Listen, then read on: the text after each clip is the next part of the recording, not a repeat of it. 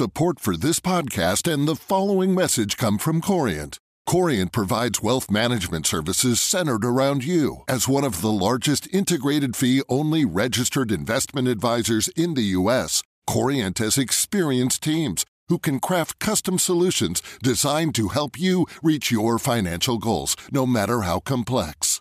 Real wealth requires real solutions. Connect with a wealth advisor today at Corient.com. That's Corient.com. Boris Johnson's allies breathed a big sigh of relief as the Met closed their investigation into the Partygate scandal with no more fines for the PM.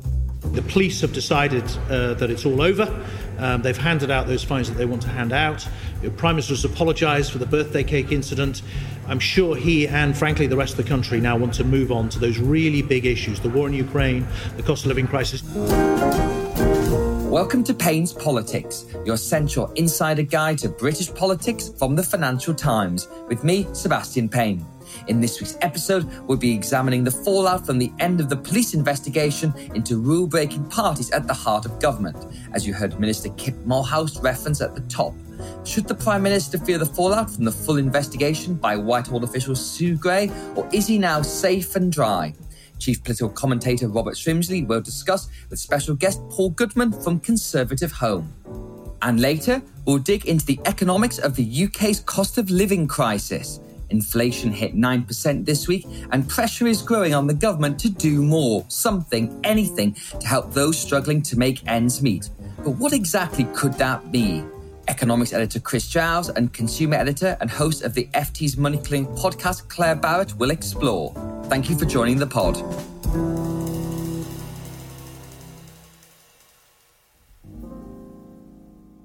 It's been six long months since the Partygate scandal took off after media reports painted a picture of mass rule breaking at the heart of Whitehall during the coronavirus pandemic. It's been four months since the Met Police opened their investigation into whether the law was broken, but finally, their work finished on Thursday with a total of 126 fines. To the surprise of many across Whitehall, no further fines were handed out to Boris Johnson, the Chancellor Rishi Sunak, or the head of the civil service Simon Case, raising some baffling questions about what exactly the Met were up to. With all those fines, some reiterated calls for the Prime Minister to go, like the opposition leader, Sir Keir Starmer. Well, what the investigation has shown is industrial scale law breaking in Downing Street, 120 or so fines, and that reflects a culture, and the Prime Minister sets the culture. But Sir Charles Walker, the senior Tory MP who called on the PM to resign in February, undertook a rather rapid U turn and said he changed his mind. No, I never wanted him to be down and out because I've always had huge personal affection for the Prime Minister. I just felt his position was unrecoverable, and it seems that I was wrong. I was wrong, fundamentally. The Prime Minister is going to continue in number 10 now. In fact, strangely, it could well be that the leader of the opposition finds himself now in a position where he will face calls for his resignation. Well, Robert Shrimsley, great to have you back on the pod as always. It was palpable in Downing Street the relief that this Partygate probe by the police is over. But 126 is still an awful lot of fines when we don't forget the Prime Minister said that there were no parties, rules were followed at all times, and no laws were broken it's one of those interesting things, isn't it? Where when one, when we look back on this with a bit of distance, I think we're going to conclude that, ironically, the thing which will have saved the prime minister, and I think he is, as everybody is concluding, safe uh, for the time being, the thing that will have saved him is the involvement of the police. The announcement of their investigation came just when the Sue Gray report was expected to be published. The focus then switched not from what she was going to say and what moral authority, moral statements she made, but onto whether the police actually find him. And in, they've only found him in one case, so he can, to some extent, say, "Look, I've more or less got away with this. That one fine. It was just a bit of birthday cake. No one's very bothered about this. The public has already made up their own mind on this already, so one shouldn't confuse getting away with it in terms of salvaging his leadership with getting away with it in terms of public opinion." But the fact that that we got diverted down the police track, which seemed like something which would be a death blow to the prime minister at one point, has in fact been his salvation. Because when the Gray report does eventually come out, we think it's next week, but there could be all kinds of hiccups. When it comes out, there'll be a sort of, yes, yes, it's really awful, but, you know, we knew all this already dimension to it. There'll be lots and lots on the whole culture of Downing Street and the whole culture of the organization that he presided over, which I think will be very, very damning indeed. But he'll have a response to that because he'll say, be able to say, look, a lot of the key people have gone. I'm in the middle of reforming my entire organization. So, you know, this is all a bit historic.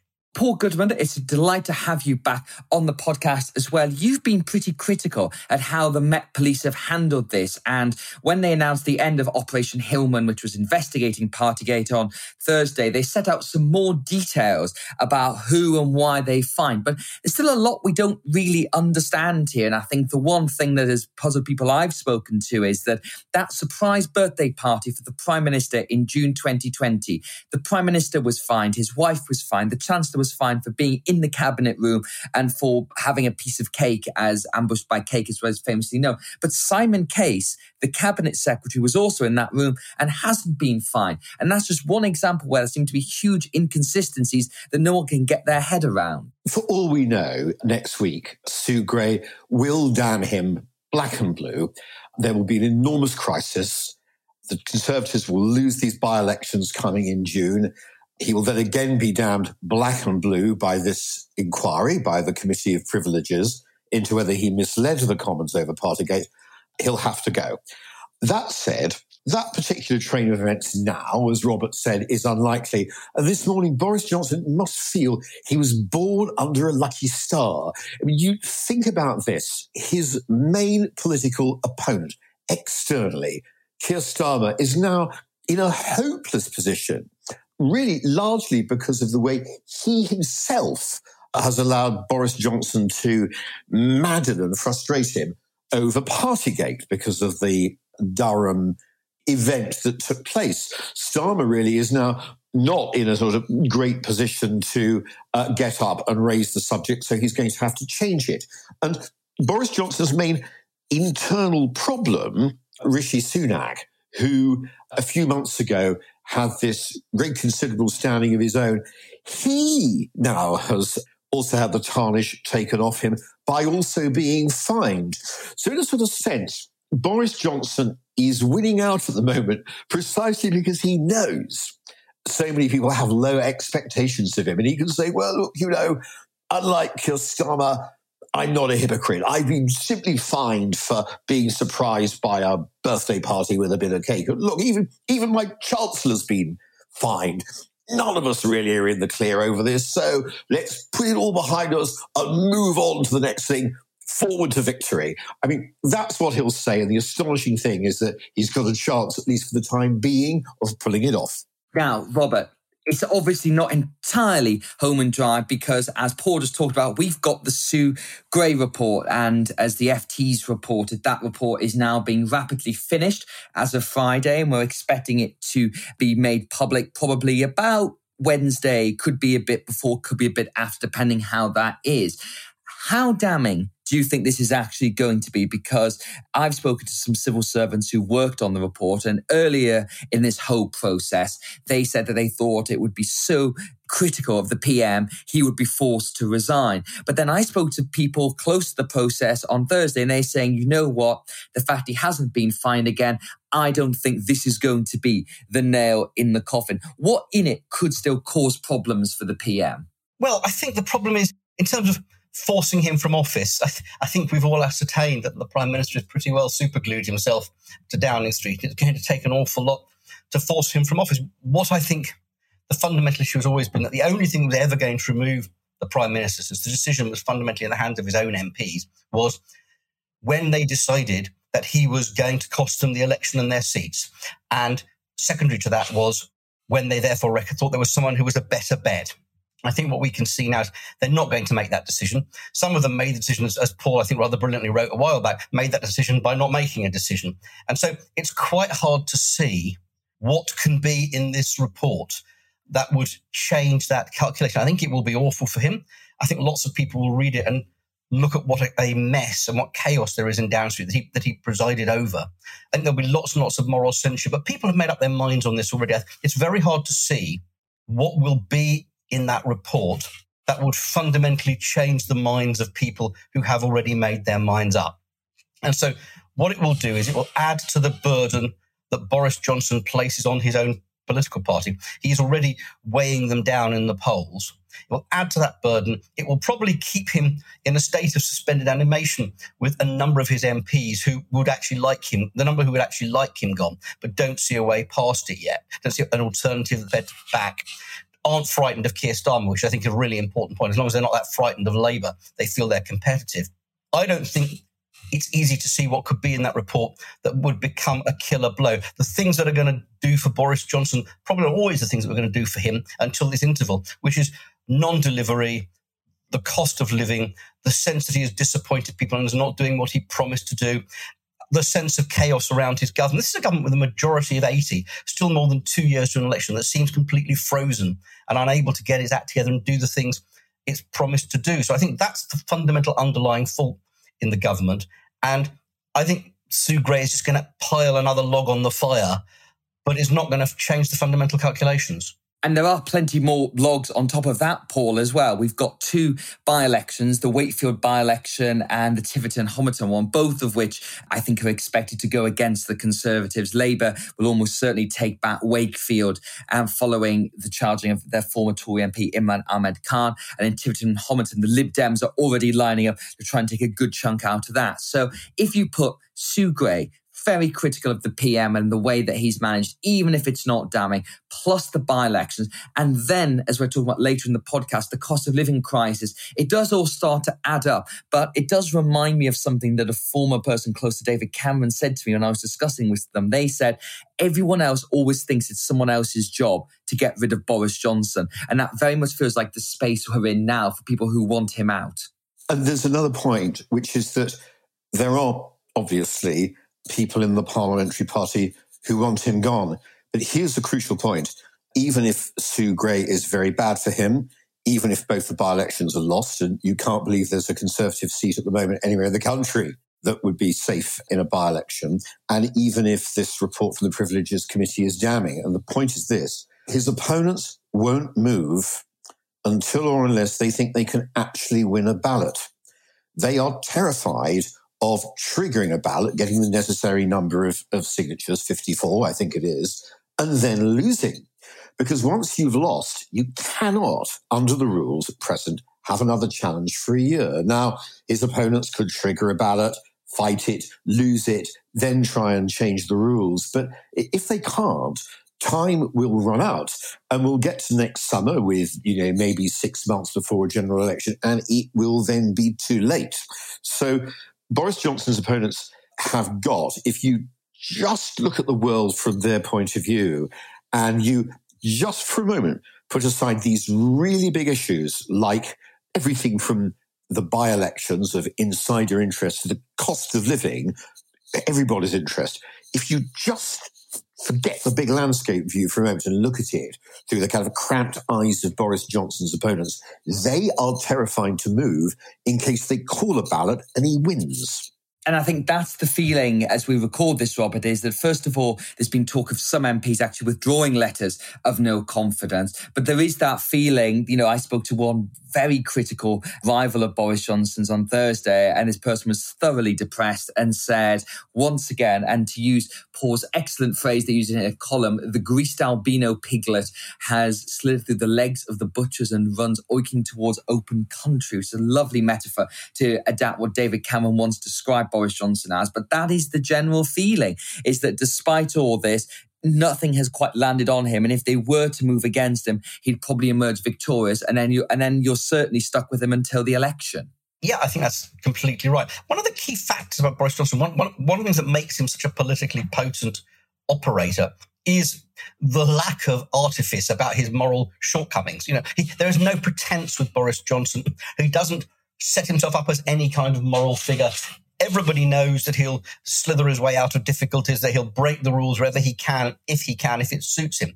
And when you see him on television talking to the public, you, there's often that grin in his face when he's saying something that he knows to be completely untrue, which is, you know, I'm playing the game and everybody's on, in on this great joke with me. You know, I'm playing the game. I'm, I'm just saying what I have to say. You know, I don't believe it. I know I don't believe it. It's quite refreshing in a way to voters who think Boris Johnson doesn't talk down to them.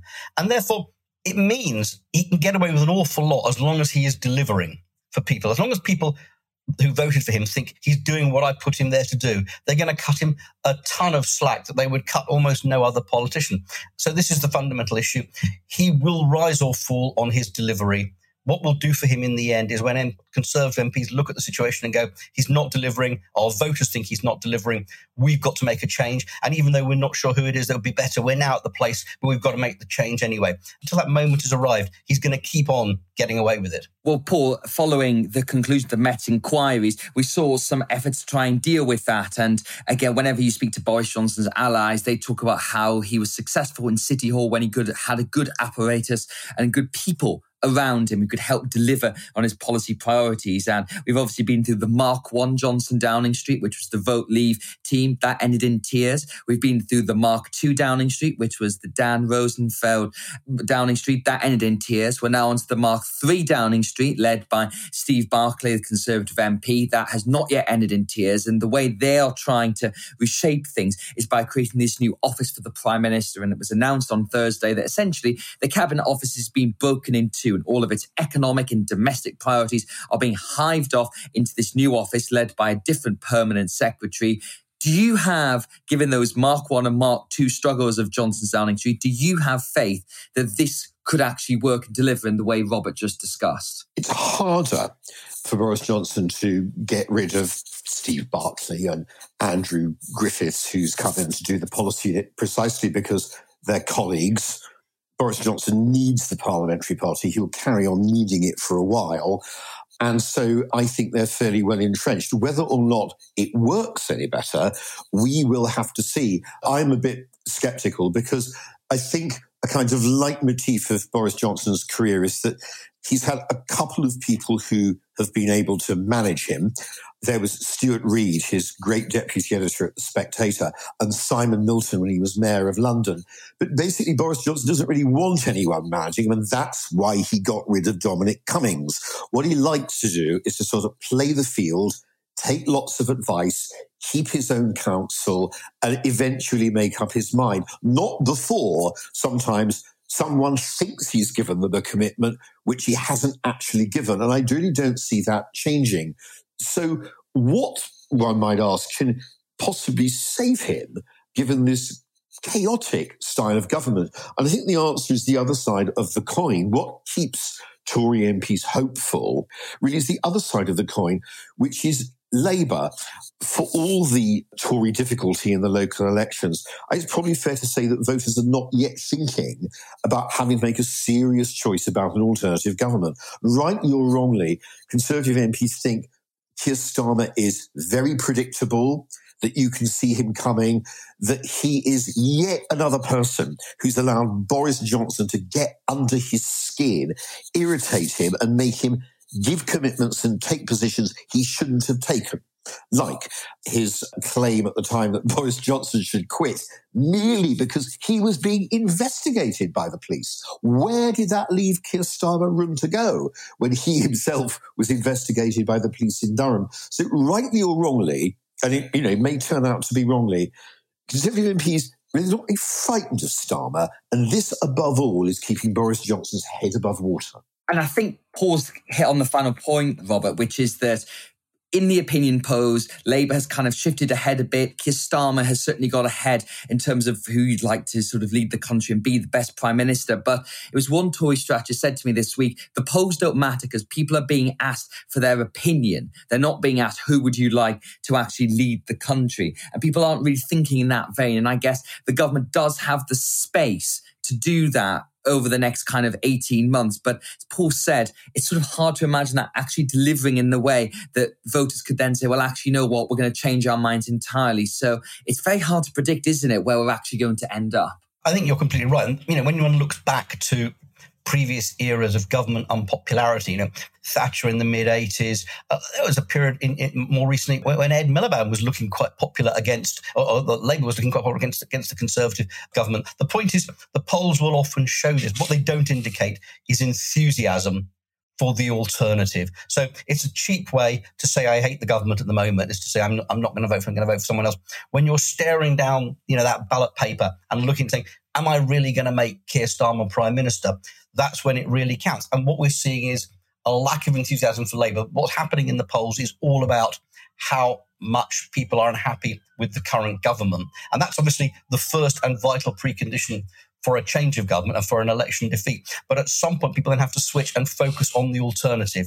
And Keir has done quite a lot to drag Labour back from the Jeremy Corbyn era, but they're not looking at the alternative and thinking, yeah, we really like the idea of them as him as prime minister and Labour in power. So, awful lot of work for Labour to still to do to turn the dissatisfaction with the Conservatives into satisfaction with them.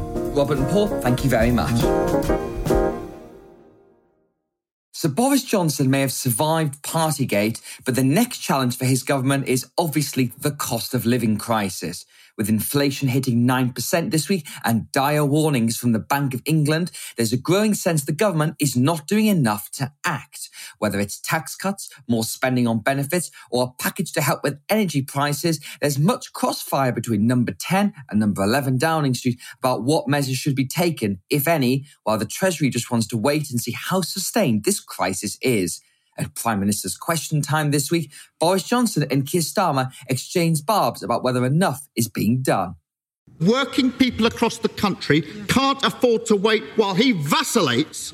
It's time to make his mind up.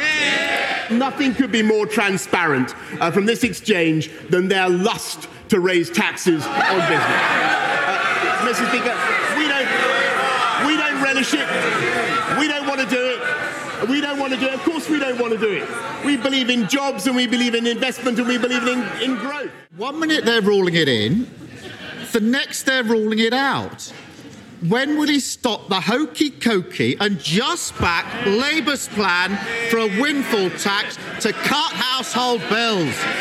Well, Chris Giles, welcome back to the podcast. We'll unpack all that now. Let's start with the overall fiscal picture. And as I mentioned at the top, we had those inflation figures this week. How bad do you see it? Well, for households, it's really very bad indeed. I don't think we can sugarcoat this at all.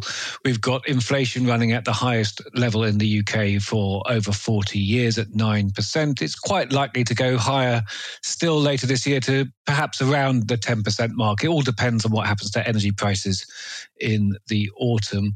And we don't have, even though wages are rising much faster than the Bank of England would like, they're not rising as fast as prices. So people are getting worse off and with inflation for the poorest households being more like 11%, not 9%, and lots of them are on benefits, which have gone up by just 3%, they are squeezed like never before. And obviously, they haven't got the incomes to be squeezed. You, know, you can squeeze me, I don't like it, but I'll just have to save less or, or spend a bit less.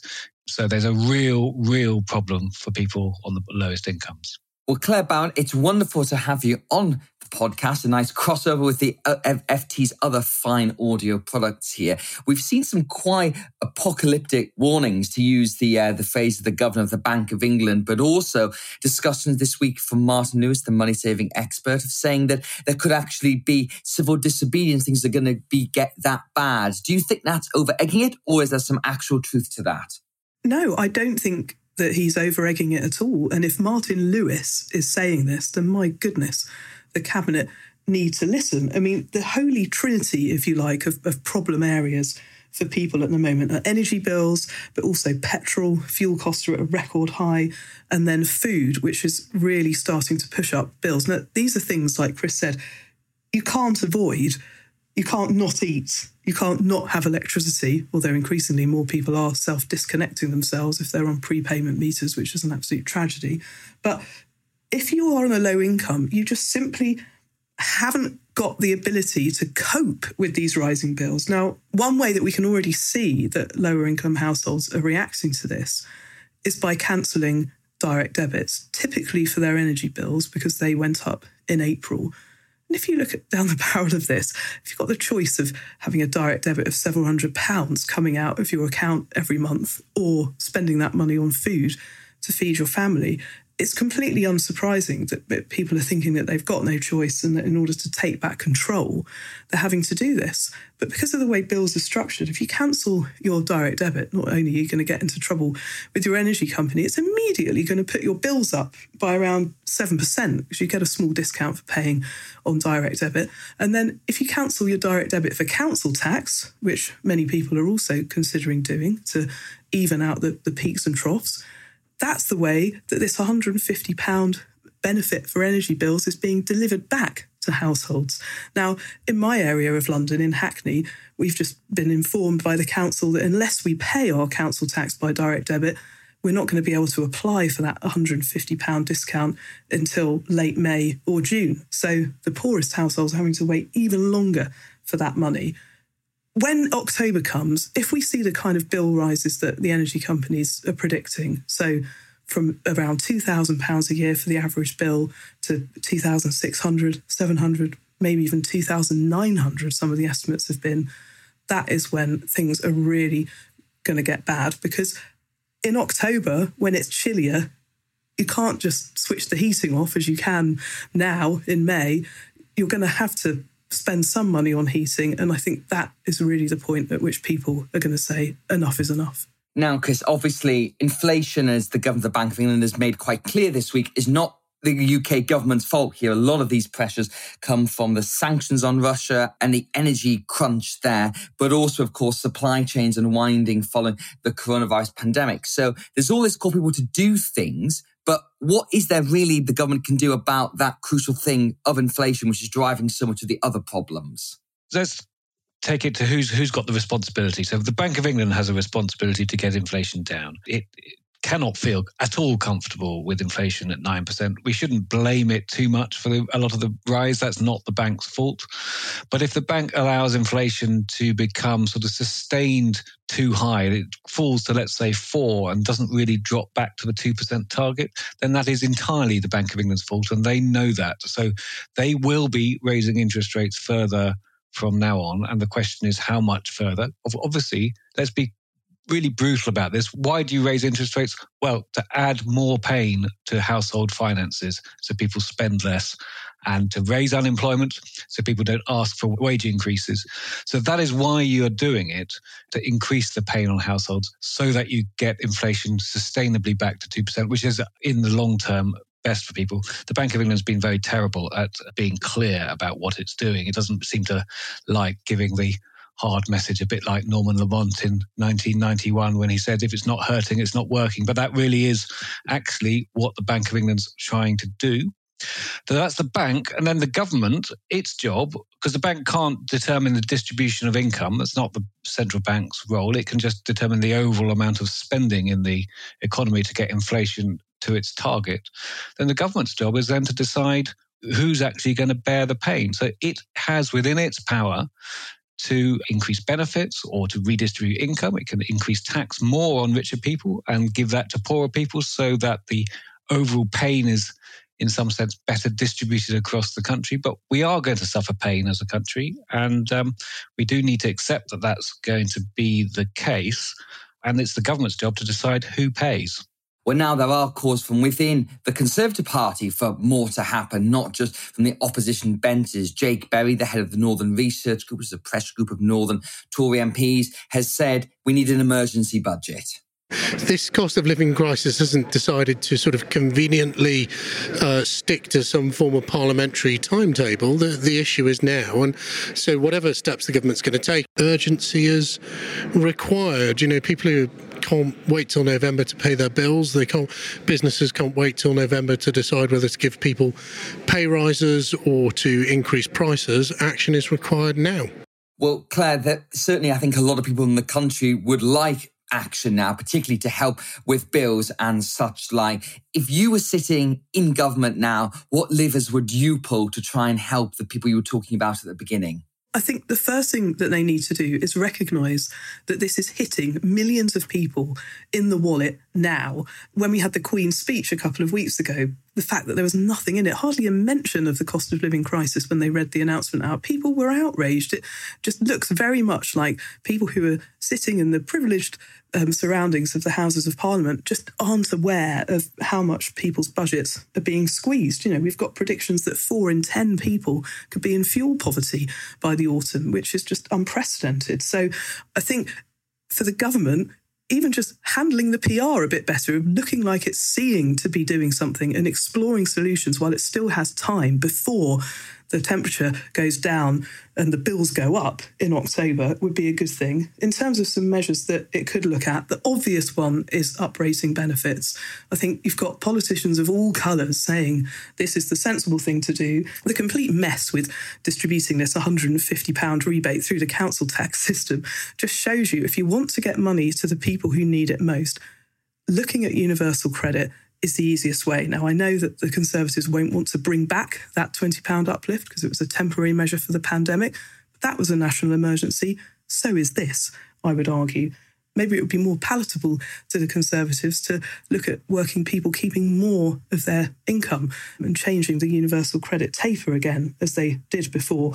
Regardless, benefits are really the way that you need to get money to people. There are some other things which I think they should urgently look at standing charges on energy bills. Now, this is the fixed amount that you have to pay, whether you're a rich household or a poor household, per year, just for the privilege of having gas or electricity coming into your home through a meter. So it's something that really disadvantages poorer families? Could you scrap it for them or even come up with a new way of calculating bills? Because all kinds of things are being added on to those standing charges with all of the energy companies going bust. It really doesn't seem fair to load that onto the backs of the poorest households. The other thing is, we know with certainty that people are going to get behind with their energy bills. We've heard the energy bosses say in Parliament that this is going to happen.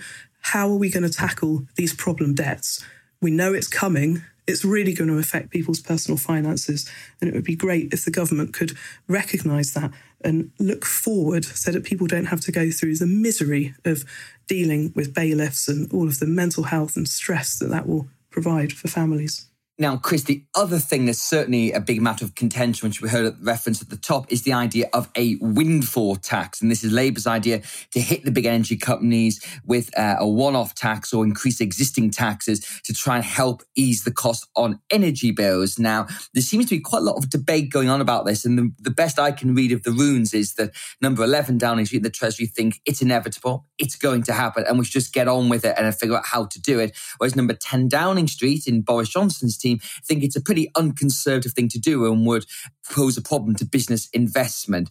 Do you think it's going to happen? And is it, it's obviously good politics, but is it anyway, it's good economics? I think it is going to happen. And I think it's going to happen because not only is it good politics, but there are not many times when a windfall tax is good economics. But this is the one exception, or this is meets the criteria for when a windfall tax would be a good idea. So, the only times you'd ever want to retrospectively change the tax system to collect money that you didn't think you needed in advance, but now think you would want, because obviously that gives quite a bad impression, makes you look a little bit like a tin pot third world country that you're changing the tax system retrospectively. But the only time when it's in any way justifiable is when it is any reasonable person would say, had we known some piece of information in advance, we would not have had the tax system that we currently have. Had we known Vladimir Putin would invade Ukraine and push up oil and gas prices to unforeseen levels, we would have had a stricter tax regime on the North Sea. We would have had perhaps the 2016 one from that terrible socialist George Osborne, which had a 60% uh, tax rate on the North Sea. You know, it's not at all unreasonable to suggest that that is the sort of tax regime we would have had had we known gas prices would be where they are. After all, it's not the company's gas that they're extracting, it's the nation's gas. So I think we should be clear about that. And we put a tax regime in there, which is essentially to say, let's have a fair share between the companies and the nation. So I don't think there's any problem economically with doing it in these circumstances as long as you don't make a habit of it. And this government hasn't made a habit of it. So this is the, just the time you'd want to do it. But Claer, isn't that the problem that obviously we've got inflation now and all the indications from the OBR and the Bank of England and various economists is that it's going to be high and stay high for quite some time. So you do a windfall tax this year as a one-off, as Chris said, we get to probably this time next year or next autumn, inflation is still high. And at that point, people are saying, well, why don't we just do this again? And that's not an easy place to be, really, is it, for a government? And that's, I think, why there is some hesitation that, you know, if you become too about these things, then you get stuck in this rut. Absolutely, Seb. And the same goes for the idea that's being put around by the boss of Scottish Power that you have a £1,000 deficit fund for all households in fuel poverty and that's paid to them in October. It's a pretty harsh dividing line because there's lots of people who may be on the cusp of full fuel poverty but wouldn't get that. But nevertheless, I can foresee that harsh energy bills are not just going to be a problem for this winter, they're going to be a problem for next winter and maybe even the winter after that. So, a plan where you loan households a thousand pounds and charge it back to them over 10 years, there's a limit to how many times you can do that. Now, there's one rather obvious problem, which the government has been skirting around for some time, which is the problem of our housing stock in the UK and the need to insulate it. Now, we've had all kinds of grants in the past, before the pandemic, before the Ukraine war. Um, the Green Homes grant, things like that, which haven't really worked. In some cases, have been stopped before they've got going. But the reason why that's been a policy is because ministers recognise it is a problem. We are losing so much heat from our homes, especially the kind of homes that the poorest people are likely to live in, ironically. So, a mass housing insulation drive, maybe it would be better to spend money on that because then you're saving money and CO2 emissions for people year after year after year. And there's one particular group of people who that would really help, and that's those who are renting. Um, I'm speaking to a listener on Money Clinic next week who is terrified to speak to her landlord about the horrific drafts that she's experiencing in her very nice looking but freezing Victorian converted property. Because at the moment, if she complains, asks him to do something, he could just issue her with a no fault eviction, get her out, get somebody else in. Now, I know in the Queen's speech they've promised to do away with those, but that's going to take time. But for the millions of people who are renting from private landlords, they have so little agency to do anything to try and stop the gaps, quite literally, and get their heating bills down. And when you're looking at heating bills of thousands of pounds a year, this is a real issue. And finally, Chris, we're recording this on Friday morning. I think you and I have both picked up that something is in the works, the Treasury, probably due to come next week. I argued my column this week that they should do an immediate uprating of universal credit to be in line with inflation and have that to follow the rise in the fuel cap. I think it's probably unlikely the Treasury will do that because that's not the sort of thing the Treasury likes doing. But what do you think might actually be on the cards as well as that potential windfall tax? Well, I think uprating of benefits, and particularly universal credit, which they absolutely can do. There's none of this computer says no business on that benefit, at least. Absolutely. Uh, that is the obvious thing because at least you then, for poorer working age families, you at least compensate them for inflation, which is what you would do anyway, but it would come next April. So it just brings that forward. It doesn't have any long term public finance consequences at all. You just say, we're going to bring that forward. So it has a one off additional borrowing you have to do through because you'd, you'd uprate later on. That just seems to be a complete no-brainer. I think a windfall tax would be very sensible. Let's let's be absolutely clear. Windfall taxes and maybe changing the North Sea tax regime for the future as well. That will help, but because we are energy importers in this country, it is not going to mean that everyone can be subsidized and no one's going to take any pain at all. That that's cloud cuckoo land, and there, Rishi Sunak is entirely correct saying that there will be pain, and there's not anything the government can do to cushion everyone against that. But you need to target it. So I think benefits is the obvious way because they are already targeted on the poor.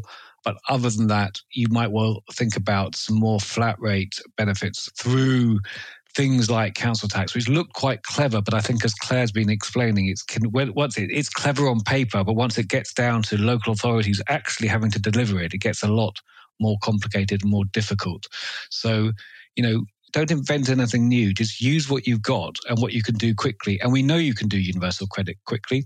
Pensions is the other thing, and that's harder to do quickly, but it's not impossible. It is not the, it's a computer that stems back to 1988, the basic state pension computer. And I think you have to turn it off and, and recode it at the weekend and do all that. But, you know, government has got a lot of civil servants who can work at weekends and will do that if they are required to do that. So it requires the political will to do that. And those are the obvious things you you want to do that would have a direct impact and quickly.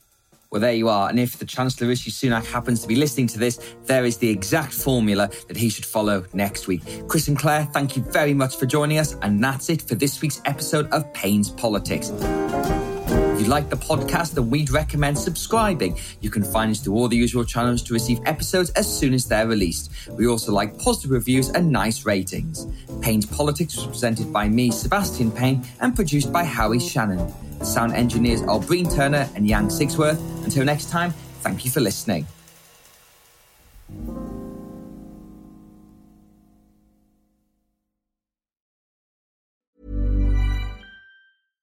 Support for this podcast and the following message come from Corient. Corient provides wealth management services centered around you. As one of the largest integrated fee only registered investment advisors in the U.S., Corient has experienced teams who can craft custom solutions designed to help you reach your financial goals, no matter how complex.